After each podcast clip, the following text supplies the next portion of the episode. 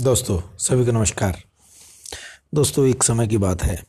एक महात्मा ने पूरे अपना जो आश्रम था, वहाँ रहने वाले जितने भी लोग थे, उन सबको एक संदेश दिया कि आज शाम को छः बजे आप आश्रम का जो बड़ा मैदान है, वहाँ पहुँच जाएँ। क्योंकि आज छः बजे दुनिया का वह इंसान जो आपके रास्ते का सबसे बड़ा रोड़ा है, उसकी मौत हो जो, हो जाएगी।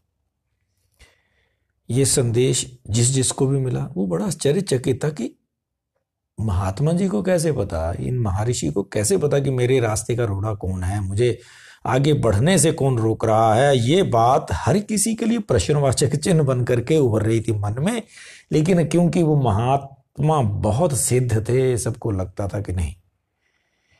अगर इन्होंने बोला है तो ये सच है और हमें तो जाना ही है, वो चले गए।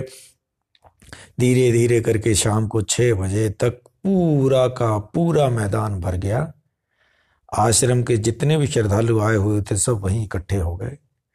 जब सब इकट्ठे हो गए तो महात्मा जी ने एक आईना वहाँ पड़ा था उसके ऊपर से पर्दा हटा दिया। बोलते, ये इसमें जो जो देख, अपने सबसे बड़े दुश्मन को देख लो। बाकी बातें बाद में। जो भी उसके सामने जाए, उसको अपना चेहरा दिख जाए। अब समझ किसी को ना आए। सबके साथ ऐसा हुआ।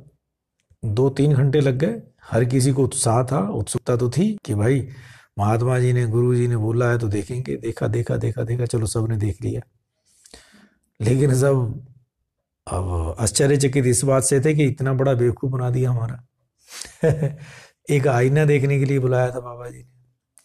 जब सबका नंबर आ चुका तो महात्मा जी बोले, बेटे, अब बताओ, आपका कोई प्रश्न? तो सबके मन में यही था। बोले, ये क्या किया आपने? आपने हमें, मैं, हमारा आईना, चेहरा आईने में दिखा करके और अब हम, मैं बोल रहे हो कि कोई प्रश्न? बोले, देखो, एक बात का ध्यान रखना। दुनिया में सबसे बड़ा रोड़ा आपके रास्ते का आप खुद होते हैं। आपसे ज़्यादा बड़ा आपको रोकने वाला इस दुनिया में कोई नहीं है।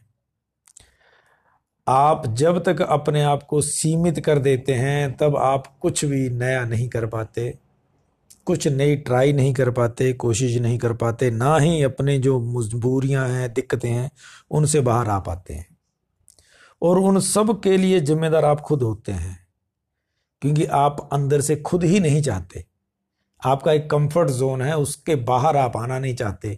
अगर आप दुखी हैं तो आप उसको भी इंजॉय करते हैं। जैसा कि आज होता ही है कि बीमार है बंदा तो दवाई नहीं लग रही, दूसरा बंदा आकर के बोलता देखो जी भी मुझे तो कैंसर शुरुआत हुई है डिटेक्ट अरे, हमें तो कैंसर दो साल हो गए, कोई दवाई काम नहीं करती अब तो। अब बताओ, इसको भी एंजॉय कर रहे हैं मतलब कंपटीशन है। और दवाई काम नहीं कर रही है, ये हम कितने खुश होकर के बता रहे हैं उसको। कंफर्ट जोन में है, हम उसको एंजॉय करते हैं। इसलिए ये ध्यान देना होगा। तो उन महात्मा की बात सुनकर के सबको ये लगा कि हम तो आज तक औरों को, जो बाहरी दुनिया को ही बोलते थे कि उसके कारण नहीं हुआ मेरा काम, मैं उसके कारण दुखी हूँ, मैं उसके कारण दुखी हूँ। लेकिन सत्य तो यही है। कि इस दुनिया में कोई हमें दुखी नहीं करता हमारे सिवा।